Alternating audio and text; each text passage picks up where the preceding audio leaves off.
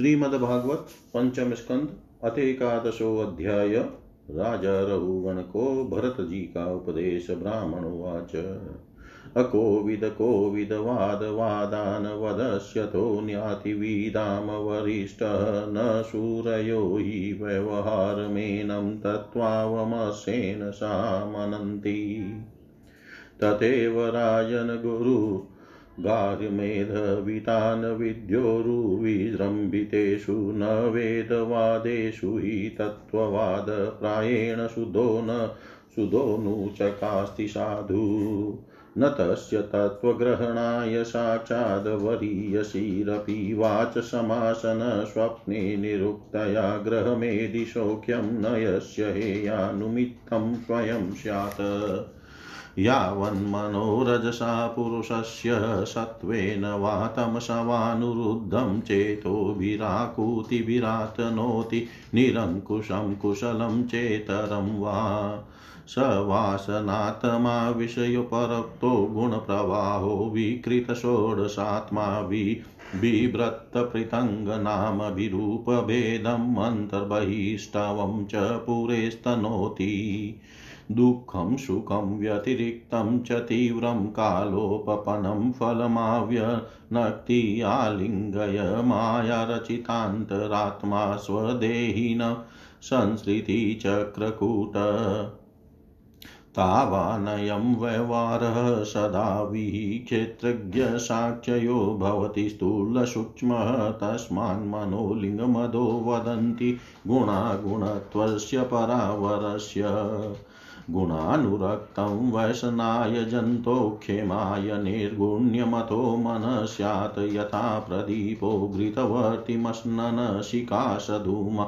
भजति यन्यदा स्वयं पदं तथा गुणकर्मानुबद्धं वृत्तिर्मनः श्रयते अन्यत्र वृत्तिर्मनः श्रयते अन्यत्र तत्त्वतं तत्त्वम् एकादशासन्मनसो हि वृत्तय आकुतय पञ्चधियोऽभिमानः मात्राणि कर्माणि पुरं च तासां वदन्ति एकादश वीरभूमि गन्धाकृति स्पर्शरसस्रवांसी विसर्गरत्यत्र्यभिजल्पशिल्पा एकादशं स्वीकरणं ममेति शय्यामहं द्वादशमेक आहु द्रव्यस्वभावशय कर्मकालेरेकादशामि मनसो विकारा सहस्रश शतशः कोटिशश्च क्षेत्रज्ञतो न मिथो न स्वतस्यु क्षेत्रज्ञ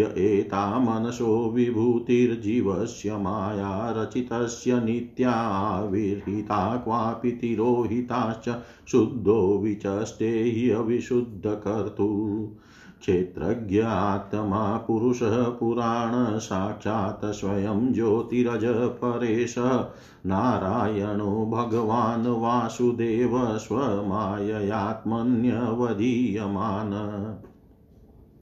यथा नीलस्तावरञ्जङ्गमानाम् आत्मस्वरूपेण निविष्ट ईशेत एवं परो भगवान् वासुदेव क्षेत्रज्ञ आत्मेदमनुप्रविष्ट न यावदेतां तनुभृन्नरेन्द्र विधूय मायां वयुनोदयेन विमुक्तसङ्गोजितशतसपत्नो वेदात्मतत्त्वं भ्रमति तावत् न यावदेतन्मनात्मलिङ्गं संसारतापावपनं जनस्य यशोकमोहामयरागलोभवैरानुबन्धं ममतां विदते भ्रातृव्यमेनं तददब्रवीर्यमुपेक्षयाद्येदितमः प्रमत्त गुरो हरेश्चरणोपासनास्त्रो जयि व्यलिकं स्वयमात्ममोषं जयि व्यलिकं स्वयमात्ममोषं। जड़ भरत ने कहा, राजन तुम अज्ञानी होने पर भी पंडितों के समान ऊपर ऊपर की तर्क वितर्क युक्त युक्त बात कह रहे हो, इसलिए श्रेष्ठ ज्ञानियों में तुम्हारी गणना नहीं हो सकती।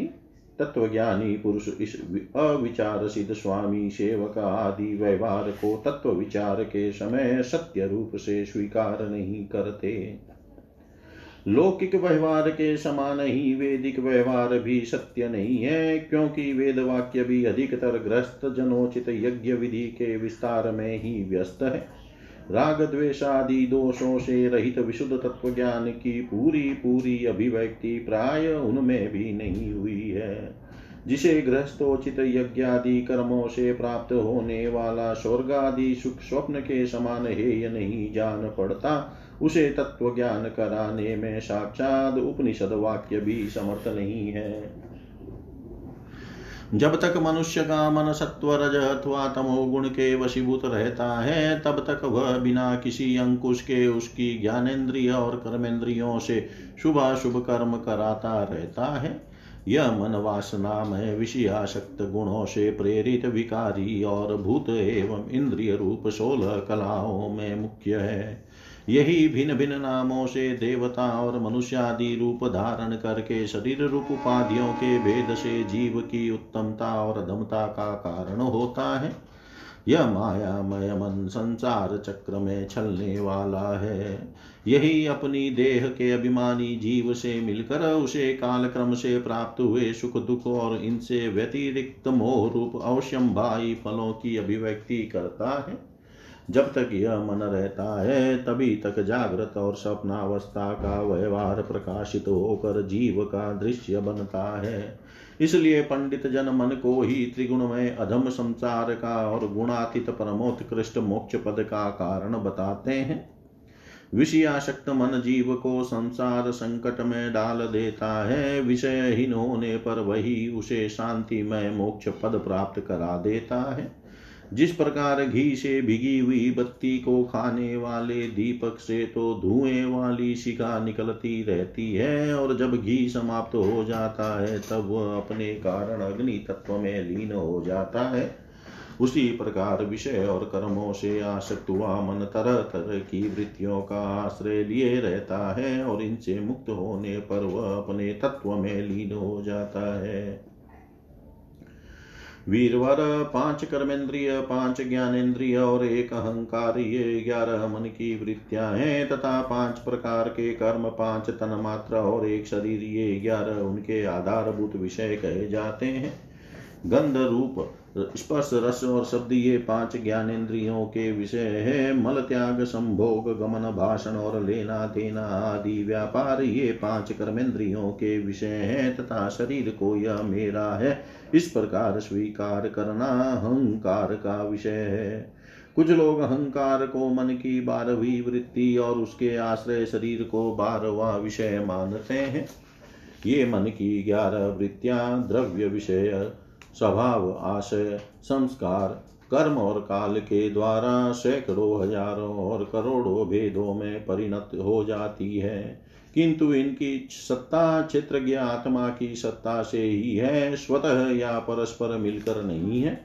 ऐसा होने पर भी मन से क्षेत्रज्ञ का कोई संबंध नहीं है। यह तो जीव की ही माया निर्मित उपाधि है। यह प्राय संसार बंधन में डालने वाले अवशुद्ध कर्मों में ही प्रवृत्त रहता है।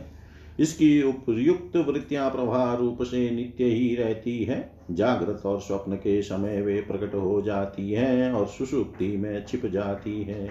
इन दोनों ही अवस्थाओं में क्षेत्रज्ञ जो विशुद्ध चिन्ह मात्र है, मन की इन वृत्तियों को साक्षी रूप से देखता रहता है।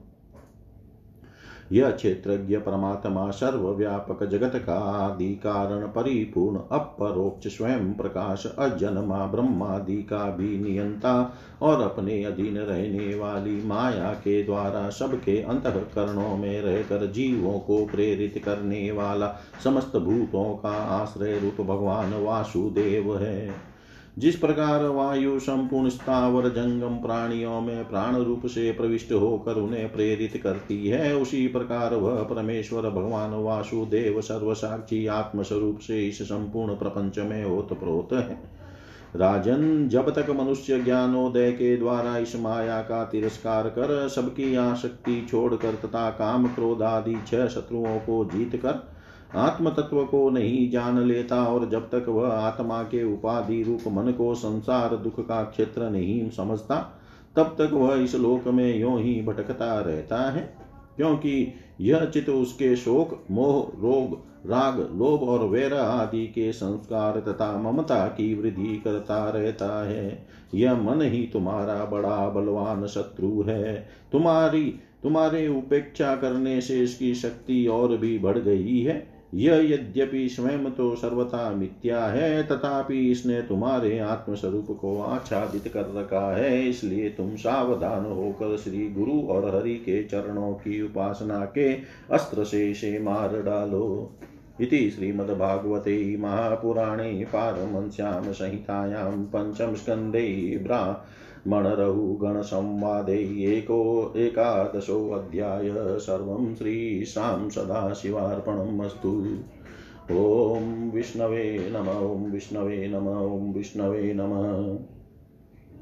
श्रीमद्भागवत पंचम स्कंद अथ द्वादशो अध्याय रहुगण का प्रश्न और भरत जी का समाधान। रहुगण उवाच नमो नमः कारण विग्रहाय स्वरूपतुच्छीकृत विग्रहाय नमो अवधूत द्विज बंधुलिंग निगूढ़ नित्यानुभवाय तुभ्यं ज्वराम मयातस्य यतागदं शत निदाद निधागदग्धस्य यथा हिमाम्बकुदेहमाना हि विद्यष्टदृष्टेर्भ्रमणवचस्ते अमृतमौषधं मे तस्माद् भवन्तं मम संशयार्थं प्रक्ष्यामि पश्चात् धुना सुबोधम् अध्यात्मयोगग्रथितं तवोक्तं आख्याहि कौतूहलचेतसो मे यदाह योगेश्वर दृश्यमानं क्रियाफलं सद्व्यवहारमूलं न ह्यञ्जसा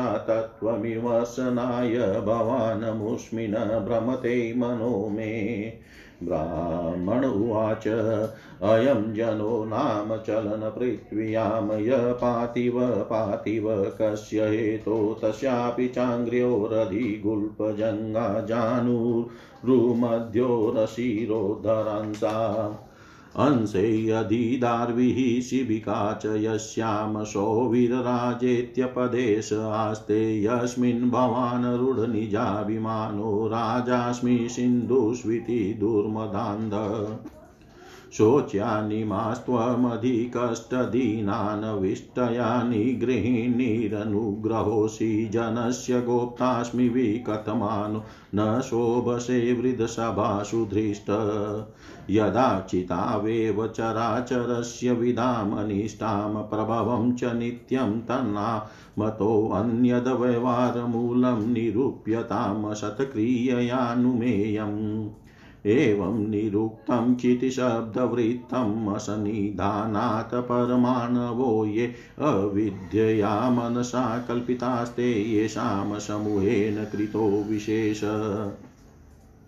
एवं कृशं स्थूलमणुर्बृहद्यत असच सजीवमजीवमन्यत द्रव्यस्वभावशयकालकर्म नाम्ना जया वेहि कृतं द्वितीयं ज्ञानं विशुद्धं परमात्मैकम् अनन्तरं त्वबहिर्ब्रह्म सत्यं प्रत्यक् प्रशान्तं भगवच्छब्दसंज्ञं यद्वासुदेवं कवयो वदन्ति रहुगणे तपसा न याति न चेज्यया निवर्ण निर्वपणाद गृहाद्वा न छन्दसानेव जलाग्निसूर्यैर्विनामतपादरजो अभिषेकम् यत्रोत्तम श्लोक गुणानुवाद प्रस्तूयते ग्राम्य कथा विघात निषेव्यमानो अनुदिनं मुमुक्षो मतिं सतिं यच्छति वासुदेवे अहं पुरा भरतो नाम राजा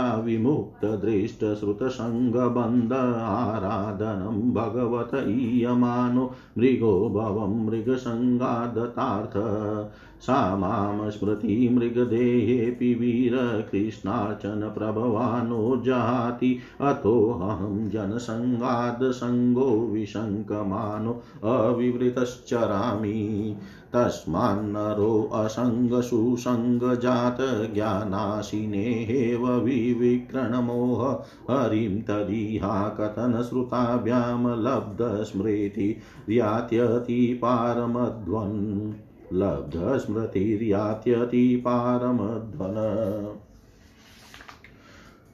जड़ भरत ने कहा, राजन। राजा रहुगण ने कहा, भगवन मैं आपको नमस्कार करता हूँ। आपने जगत का उद्धार करने के लिए ही यह देह धारण की है। योगेश्वर, अपने परमानंदमय स्वरूप का अनुभव करके आप इस स्थूल शरीर से उदासीन हो गए हैं तथा एक जड़ ब्राह्मण के वेश से अपने नित्य ज्ञानमय स्वरूप को जनसाधारण की दृष्टि से ओझल किए हुए हैं। मैं आपको बार बार नमस्कार करता हूँ। भ्रमण जिस प्रकार ज्वर से पीड़ित रोगी के लिए मीठी औषधि और धूप से तपे हुए पुरुष के लिए शीतल जल अमृत तुल्य होता है, उसी प्रकार मेरे लिए जिसकी विवेक बुद्धि को देहाभिमान रूप विषैले सर्प ने डस लिया है, आपके वचन अमृतमय औषधि के समान है। देव, मैं आपसे अपने संशयों की निवृत्ति तो पीछे कराऊंगा, पहले तो इस समय आपने जो अध्यात्म योग में उपदेश दिया है उसी को सरल करके समझाइए, उसे समझने की मुझे बड़ी उत्कंठा है। योगेश्वर, आपने जो यह कहा कि भार उठाने की क्रिया तथा उससे जो श्रम रूप फल होता है, वे दोनों ही प्रत्यक्ष होने पर भी केवल व्यवहार मूल के ही हैं, वास्तव में सत्य नहीं है।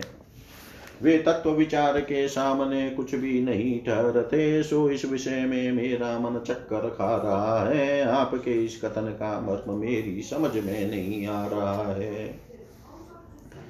जड़ भरत ने कहा, पृथ्वी पते, यह देह पृथ्वी का विकार है, पाषाण आदि से इसका क्या भेद है? जब यह किसी कारण से पृथ्वी पर चलने लगता है तब इसके भारवाही आदि नाम पड़ जाते हैं। इसके दो चरण हैं, उनके ऊपर क्रमशः टखने, पिंडली, घुटने, जांग, कमर, वक्षस्थल, गर्दन और कंधे आदि अंग हैं। कंधों के ऊपर लकड़ी की पालकी रखी हुई है, उसमें भी सौवीर राज नाम का एक पार्थिव विकार ही है, जिसमें आत्म बुद्धि रूप अभिमान करने से तुम मैं सिंधु देश का राजा हूँ इस प्रबल मद से अंधे हो रहे हो, किंतु इसी से तुम्हारी कोई श्रेष्ठता सिद्ध नहीं होती। वास्तव में तो तुम बड़े क्रूर और धृष्ट ही हो। तुमने इन बेचारे दीन दुखिया कहारों को बेगार में पकड़कर पालकी में जोत रखा है और फिर महापुरुषों की सभा में बढ़ चढ़कर बातें बनाते हो कि मैं लोगों की रक्षा करने वाला हूँ। यह तुम्हें शोभा नहीं देता। हम देखते हैं कि संपूर्ण चराचर भूत सर्वदा पृथ्वी से ही उत्पन्न होते हैं और पृथ्वी में ही लीन होते हैं, अतः उनके क्रिया भेद के कारण जो अलग अलग नाम पड़ गए हो पड़ गए हैं, बताओ तो उनके सिवा व्यवहार का और मूल क्या और क्या मूल है? इस प्रकार पृथ्वी शब्द का व्यवहार भी मिथ्या ही है, वास्तविक नहीं है, क्योंकि यह अपने उपादान कारण सूक्ष्म परमाणुओं में लीन हो जाती है और जिनके मिलने से पृथ्वी रूप कार्य की सिद्धि होती है वे परमाणु अविद्यावश मन से ही कल्पना किए हुए हैं, वास्तव में उनकी भी सत्ता नहीं है। इसी प्रकार और भी जो कुछ पतला, मोटा, छोटा, बड़ा, कार्य कारण तथा चेतन और अचेतन आदि गुणों से युक्त द्वैत प्रपंच है, उसे भी द्रव्य, स्वभाव, आशय, काल और कर्म आदि नामों वाली भगवान की माया का ही कार्य समझो। विशुद्ध परमार्थ रूप अद्वितीय तथा भीतर बाहर के भेद से रहित परिपूर्ण ज्ञान ही सत्य वस्तु है। वह सर्वांतवर्ती और सर्वथा निर्विकार है, उसी का नाम भगवान है और उसी को पंडित जन वासुदेव कहते हैं। रहुगण, महापुरुषों के चरणों की धूलि से अपने को नहलाए बिना केवल तप, यज्ञ आदि वैदिक कर्म, अनादि के दान, अतिथि सेवा, दीन सेवा आदि ग्रस्तोचित धर्मानुष्ठान, वेदाध्ययन अथवा जल, अग्नि या सूर्य की उपासना आदि किसी भी साधना से यह परमात्म ज्ञान प्राप्त नहीं हो सकता। इसका कारण यह है कि महापुरुषों के समाज में सदा पवित्र कीर्ति श्री हरि के गुणों की चर्चा होती रहती है, जिससे विषय वार्ता तो पास ही नहीं पटकने पाती, और जब भगवत कथा का नित्य प्रति सेवन किया जाता है तब वह मोक्षाकांक्षी पुरुष की शुद्ध बुद्धि को भगवान वासुदेव में लगा देती है। पूर्व जन्म में मैं भरत नाम का राजा था। एक और पारलौकिक दोनों प्रकार के विषयों से विरक्त होकर भगवान की आराधना में ही लगा रहता था, तो भी एक मृगमय आसक्ति हो जाने से मुझे परमार्थ से भ्रष्ट होकर अगले जन्म में मृग बनना पड़ा। किंतु भगवान श्री कृष्ण की आराधना के प्रभाव से उस मृग योनि में भी मेरी पूर्व जन्म की स्मृति लुप्त नहीं हुई। इसी से अब मैं जन संसर्ग से डरकर सर्वदा संग भाव से गुप्त रूप से ही विचरता रहता हूँ। सारांश यह है कि विरक्त महापुरुषों के सत्संग से प्राप्त ज्ञान रूप खड़ग के द्वारा मनुष्य को इस लोक में ही अपने मोह बंधन को काट डालना चाहिए।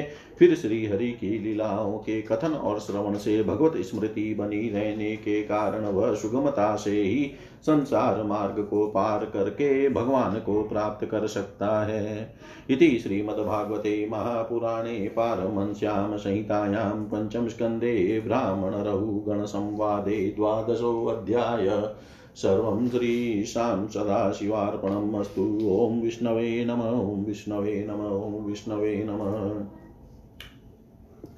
श्रीमद्भागवत पंचम स्कंद त्रयोदशो अध्याय भवाटवी का वर्णन और रहुगण का संशय नाश। ब्राह्मणोवाच दुरत्यये अध्वन्य जया निवेशितो रजस्तम सत्व विभक्त कर्मदृक स एष सातो अर्थपर परिभ्रमण भवाटवीं याति न शर्म विन्दति।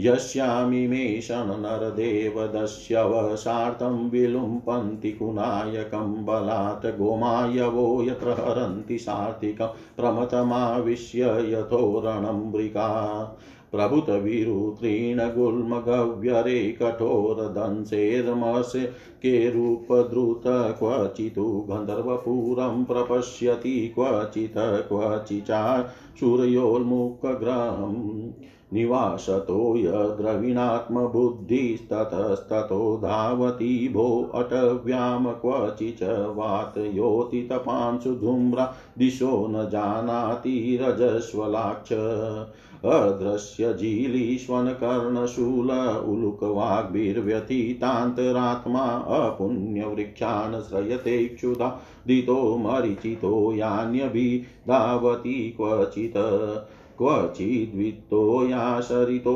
अभियाति परस्परं चालसते निरन्ध आसाद्य दावं क्वचिदग्नितप्तो निर्विद्यते क्वच यक्षेर्हताशु शूरेर्हलतश्वः क्वच निर्विणचेता शोचन विमूयन्नुपयाति कस्मलं क्वचिच गन्धर्वपुरं प्रविष्ट प्रमोदते निवृतवनमुहूर्तम् चलन क्वचित् कंटकशङ्कं शर्कराङ्घ्री नर्गा रुरुक्षि रुरुक्षुर्विमना इवास्ते पदे पदे अभ्यन्तर्वग्निनार्दित कौटुम्बिक क्रुध्यति वै जनाय क्वचिन्निर्गीणो अजगराहिना जनो नावेति किञ्चिद्विपने अपविद्ददष्ट श्मशेते क्वच दन्दशुके रन्ध्रोऽन्धकूपे पतिस्तमिश्रे कहिर्ष्म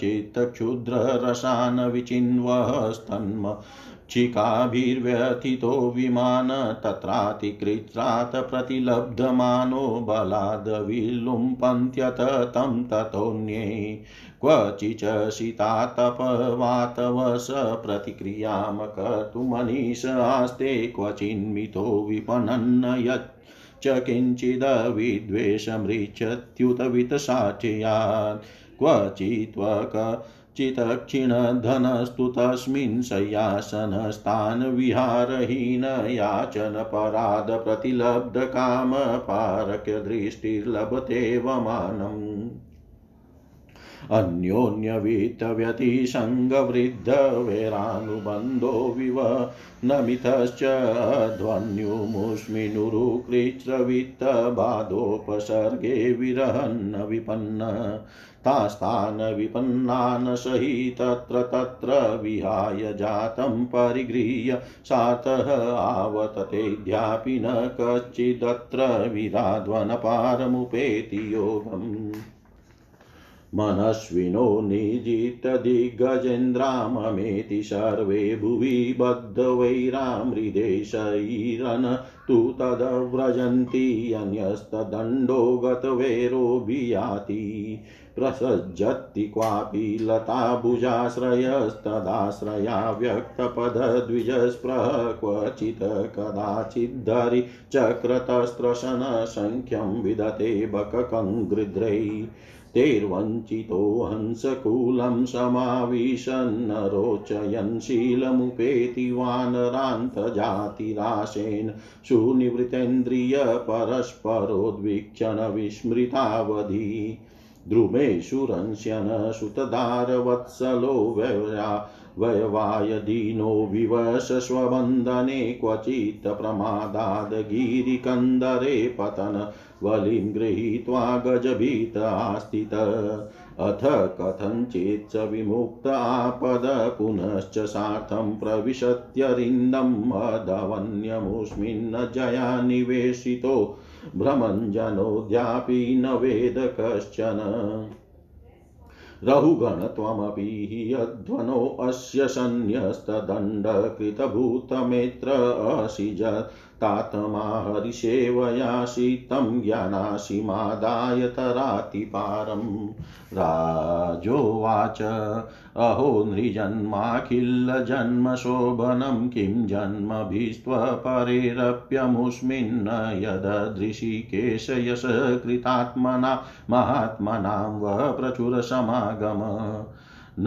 यद्भूतं त्वचरणाब्जरे नुभियता हंसो भक्तिरधोक्षजे अमला मोहूर्तिकाद्यस्य समागमाच मे दुस्तर्कमूलोऽपहतो विवेक नमो महदभ्यो अस्तु नमः शिशुभ्यो नमो युवभ्य नमः आवटुभ्य ये ब्राह्मणा गामवधूतलिङ्गाश्चरन्ति तेभ्य शिवमस्तु राज्ञाम् श्रीशुकुवाच इत्येवमुत्तरामात स वै भ्रमशिशुतः सिन्धुपतय आत्मसततत्वं विगणयतः परानुभाव परमकारुणिकतयोपदिश्य रहुगणेन सकरुणमभिवन्दितचरण आपूर्णार्णव इव निभृतकर्णो सयो धरणिमिमां विचचार सौवीरपतिरतिसुजनसमवगतः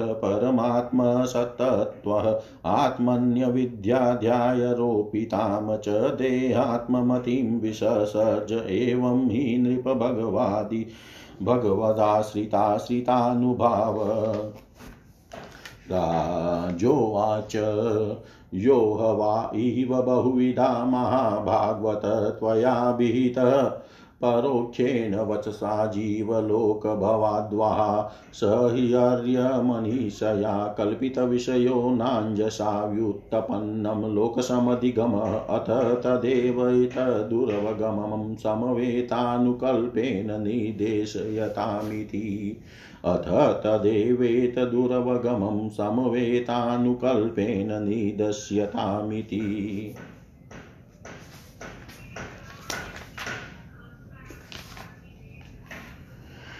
जड़भरत ने कहा, राजन यह जीव समूह सुख रूप धन में आसक्त देश देशांतर में घूम फिर कर व्यापार करने वाले व्यापारियों के दल के समान है। इसे माया ने दुस्तर प्रवृत्ति मार्ग में लगा दिया है, इसलिए इसकी दृष्टि सात्विक राजस तामस भेद से नाना प्रकार के कर्मों पर ही जाती है। उन कर्मों में भटकता भटकता यह संसार रूप जंगल में पहुंच जाता है, वहां इसे तनिक भी शांति नहीं मिलती।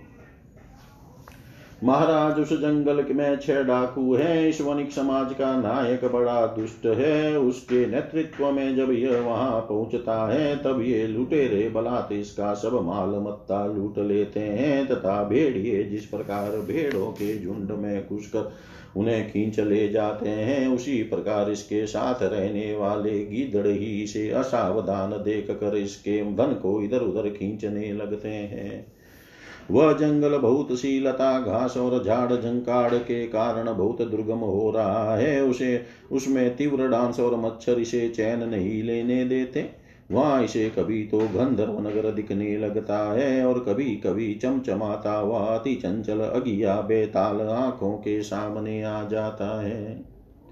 यह वणिक समुदाय इस वन में निवास स्थान जल और धनादि में आसक्त होकर इधर उधर भटकता रहता है। कभी बवंडर से उठी हुई धूल के द्वारा जब सारी दिशाएं धुमाचादित सी हो जाती है और इसकी आंखों में भी धूल भर जाती है तो इसे दिशाओं का ज्ञान भी नहीं रहता।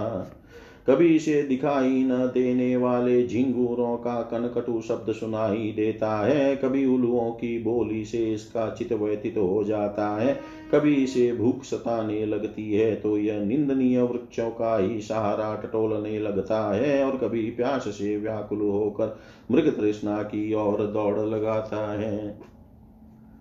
कभी जलहीन नदियों की ओर जाता है, कभी अन्न न मिलने पर आपस में एक दूसरे से भोजन प्राप्ति की इच्छा करता है, कभी दावानल में घुसकर अग्नि से झुलस जाता है और कभी यक्ष लोग इसके प्राण खींचने लगते हैं तो यह खिन्न होने लगता है। कभी अपने से अधिक बलवान लोग इसका धन छीन लेते हैं तो यह दुखी होकर शोक और मोह से अचेत हो जाता है। और कभी गंधर्व नगर में पहुँच कर घड़ी भर के लिए सब दुख भूल कर खुशी मनाने लगता है। कभी पर्वतों पर चढ़ना चाहता है तो कांटे और कंकड़ों द्वारा पैर चलनी हो जाने से उदास हो जाता है। कुटुंब बहुत बढ़ बढ़ जाता है और उधर पूर्ति का साधन नहीं होता तो भूख की ज्वाला से संतप्त होकर अपने ही बंधु बांधवों पर खींचने लगता है।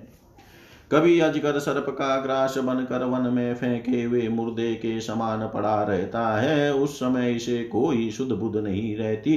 कभी दूसरे विषैले जंतु इसे काटने लगते हैं तो उनके विष के प्रभाव से अंधा होकर किसी अंधे कुएं में गिर पड़ता है और घोर दुखमय अंधकार में बेहोश पड़ा रहता है। कभी मधु खोजने लगता है तो मक्खियाँ इसके नाक में दम कर देती है और इसका सारा अभिमान नष्ट हो जाता है। यदि किसी प्रकार अनेकों कठिनाइयों का सामना करके वह मिल भी गया तो बलात दूसरे लोग उसे छीन लेते हैं। कभी शीत घाम आंधी और वर्षा से अपनी रक्षा करने में असमर्थ हो जाता है। कभी आपस में थोड़ा बहुत व्यापार करता है तो धन के लोभ से दूसरों को धोखा देकर उनसे वैर ठान लेता है। कभी कभी उस संसार वन में इसका धन नष्ट हो जाता है तो इसके पास शैया आसन रहने के लिए स्थान और सैर सपाटे के लिए सवारी आदि भी नहीं रहते। तब दूसरों से याचना करता है, मांगने पर भी दूसरे से जब उसे अभिलषित वस्तु नहीं मिलती तब पराई वस्तुओं पर अनुचित दृष्टि रखने के कारण से बड़ा तिरस्कार सहना पड़ता है। इस प्रकार व्यावहारिक संबंध के कारण एक दूसरे से द्वेष भाव बढ़ जाने पर भी वह वणिक समूह आपस में विवाह आदि संबंध स्थापित करता है और फिर फिर इस मार्ग में तरह तरह के कष्ट और धन क्षय आदि संकटों को भोगते भोगते मृतकवत हो जाता है। साथियों में से जो जो मरते जाते हैं उन्हें जहाँ का तहाँ छोड़कर नवीन उत्पन्न हुओं को साथ लिए वह बनिजारों का समूह बराबर आगे ही बढ़ता रहता है। वीर वर उनमें से कोई भी प्राणी न तो आज तक वापस लौटा है और न किसी ने इस संकटपूर्ण मार्ग को पार करके परमानंदमय योग की ही शरण ली है। जिन्होंने बड़े बड़े दिग्पालों को जीत लिया है वे धीर वीर पुरुष भी पृथ्वी में यह मेरी है ऐसा अभिमान करके आपस में वैर ठान कर संग्राम भूमि में जूझ जाते हैं तो भी उन्हें भगवान विष्णु का वह अविनाशी पद नहीं मिलता जो वैरहीन परमहंसों को प्राप्त होता है। इस भवाटवी में भटकने वाला यह बनिजारों का दल कभी किसी लता की डालियों का आश्रय लेता है और उस पर रहने वाले मधुरभाषी पक्षियों के मोह में फंस जाता है। कभी सिंहों के समूह से भय मानकर बगुला कंक और गिद्धों से प्रीति करता है। जब उनसे धोखा उठाता है तब हंसों की पंक्ति में प्रवेश करना चाहता है, किंतु उसे उनका आचार नहीं सुहाता, इसलिए वानरों में मिलकर उनके जाति स्वभाव के अनुसार दाम्पत्य सुख में रत रहकर विषय भोगों से इंद्रियों को तृप्त करता रहता है और एक दूसरे का मुख देखते देखते अपनी आयु की अवधि को भूल जाता है। वह वृक्षों में क्रीड़ा करता वह पुत्र और स्त्री के स्नेह पाश में बंध जाता है। इसमें मैथुन की वासना इतनी बढ़ जाती है कि तरह तरह के दुर्व्यवहारों से दीन होने पर भी यह विवश होकर अपने बंधन को तोड़ने का साहस नहीं कर सकता। कभी असावधानी से पर्वत की गुफा में गिरने लगता है तो उसमें रहने वाले हाथी से डरकर किसी लता के सहारे लटका रहता है। शत्रु दमन यदि किसी प्रकार इसे उस आपत्ति से छुटकारा मिल जाता है तो फिर यह फिर अपने गोल में मिल जाता है। जो मनुष्य माया की प्रेरणा से एक बार इस मार्ग में पहुंच जाता है उसे भटकते भटकते अंत तक अपने परम पुरुषार्थ का पता नहीं लगता। रहुगण, तुम भी इसी मार्ग में भटक रहे हो, इसलिए अब प्रजा को दंड देने का कार्य छोड़कर समस्त प्राणियों के सुहृद हो जाओ और विषयों में अनासक्त होकर भगवत सेवा से तीक्ष्ण किया हुआ ज्ञान रूप खड्ग लेकर इस मार्ग को पार कर लो। राजा रहुगण ने कहा, अहो, समस्त योनियों में यह मनुष्य जन्म ही श्रेष्ठ है। अन्य अन्य लोकों में प्राप्त होने वाले देवादि उत्कृष्ट जन्मों से भी क्या लाभ है, जहाँ भगवान ऋषिकेश के पवित्र यश से शुद्ध अंतःकरण वाले आप जैसे महात्माओं का अधिकाधिक समागम नहीं मिलता। आपके चरण कमलों की रज का सेवन करने से जिनके सारे पाप ताप नष्ट हो गए हैं, उन महानुभावों को भगवान की विशुद्ध भक्ति प्राप्त होना कोई विचित्र बात नहीं है। मेरा तो आपके दो घड़ी के सत्संग से ही सारा कुतर्क मूलक अज्ञान नष्ट हो गया है। ब्रह्म ज्ञानियों में जो वयोवृद्ध वयोवृद्ध हो उन्हें नमस्कार है, जो शिशु हो उन्हें नमस्कार है, जो युवा हो उन्हें नमस्कार है, जो क्रीडारत बालक हो उन्हें भी नमस्कार है, जो ब्रह्मज्ञानी ब्राह्मण अवधूत वेश से पृथ्वी पर विचरते हैं उनसे हम जैसे ऐश्वर्योन्मत राजाओं का कल्याण हो। श्री सुखदेव जी कहते हैं, उत्तरानंदन, इस प्रकार उन परम प्रभावशाली ब्रह्मर्षि पुत्र ने अपना अपमान करने वाले सिंधु नरेश रहुगण को भी अत्यंत करुणावश आत्म तत्व का उपदेश दिया। तब राजा रहुगण ने दीन भाव से उनके चरणों की वंदना की। फिर वे परिपूर्ण समुद्र के समान शांत चित और उपरतंद्रिय होकर पृथ्वी पर विचरने लगे। उनके सत्संग से परमात्म तत्व का ज्ञान पाकर सौवीरपति रहुगण ने भी अंतःकरण में अविद्यावश आरोपित देहात्म बुद्धि को त्याग दिया। राजन, जो लोग भगवद आश्रित अनन्य भक्तों की शरण ले लेते हैं उनका ऐसा ही प्रभाव होता है, उनके पास अविद्या ठहर नहीं सकती। राजा परीक्षित ने कहा, महाभागवत मुनि श्रेष्ठ, आप परम विद्वान हैं। आपने रूपकादि के द्वारा अप्रत्यक्ष रूप से जीवों के जिस संसार रूप मार्ग का वर्णन किया है उस विषय की कल्पना विवेकी पुरुषों की बुद्धि ने की है। वह अल्प बुद्धि वाले पुरुषों की समझ में सुगमता से नहीं आ सकता। अतः मेरी प्रार्थना है कि इस दुर्बोध विषय को रूपक का स्पष्टीकरण करने वाले शब्दों से खोल कर समझाइए। इति श्रीमद्भागवते महापुराणे पारमहंस्याम संहितायां पंचम स्कंदे त्रयोदशो अध्याय सर्वं श्रीशां सदाशिवार्पणमस्तु। ओम विष्णवे नमः। ओम विष्णवे नमः। ओम विष्णवे नमः।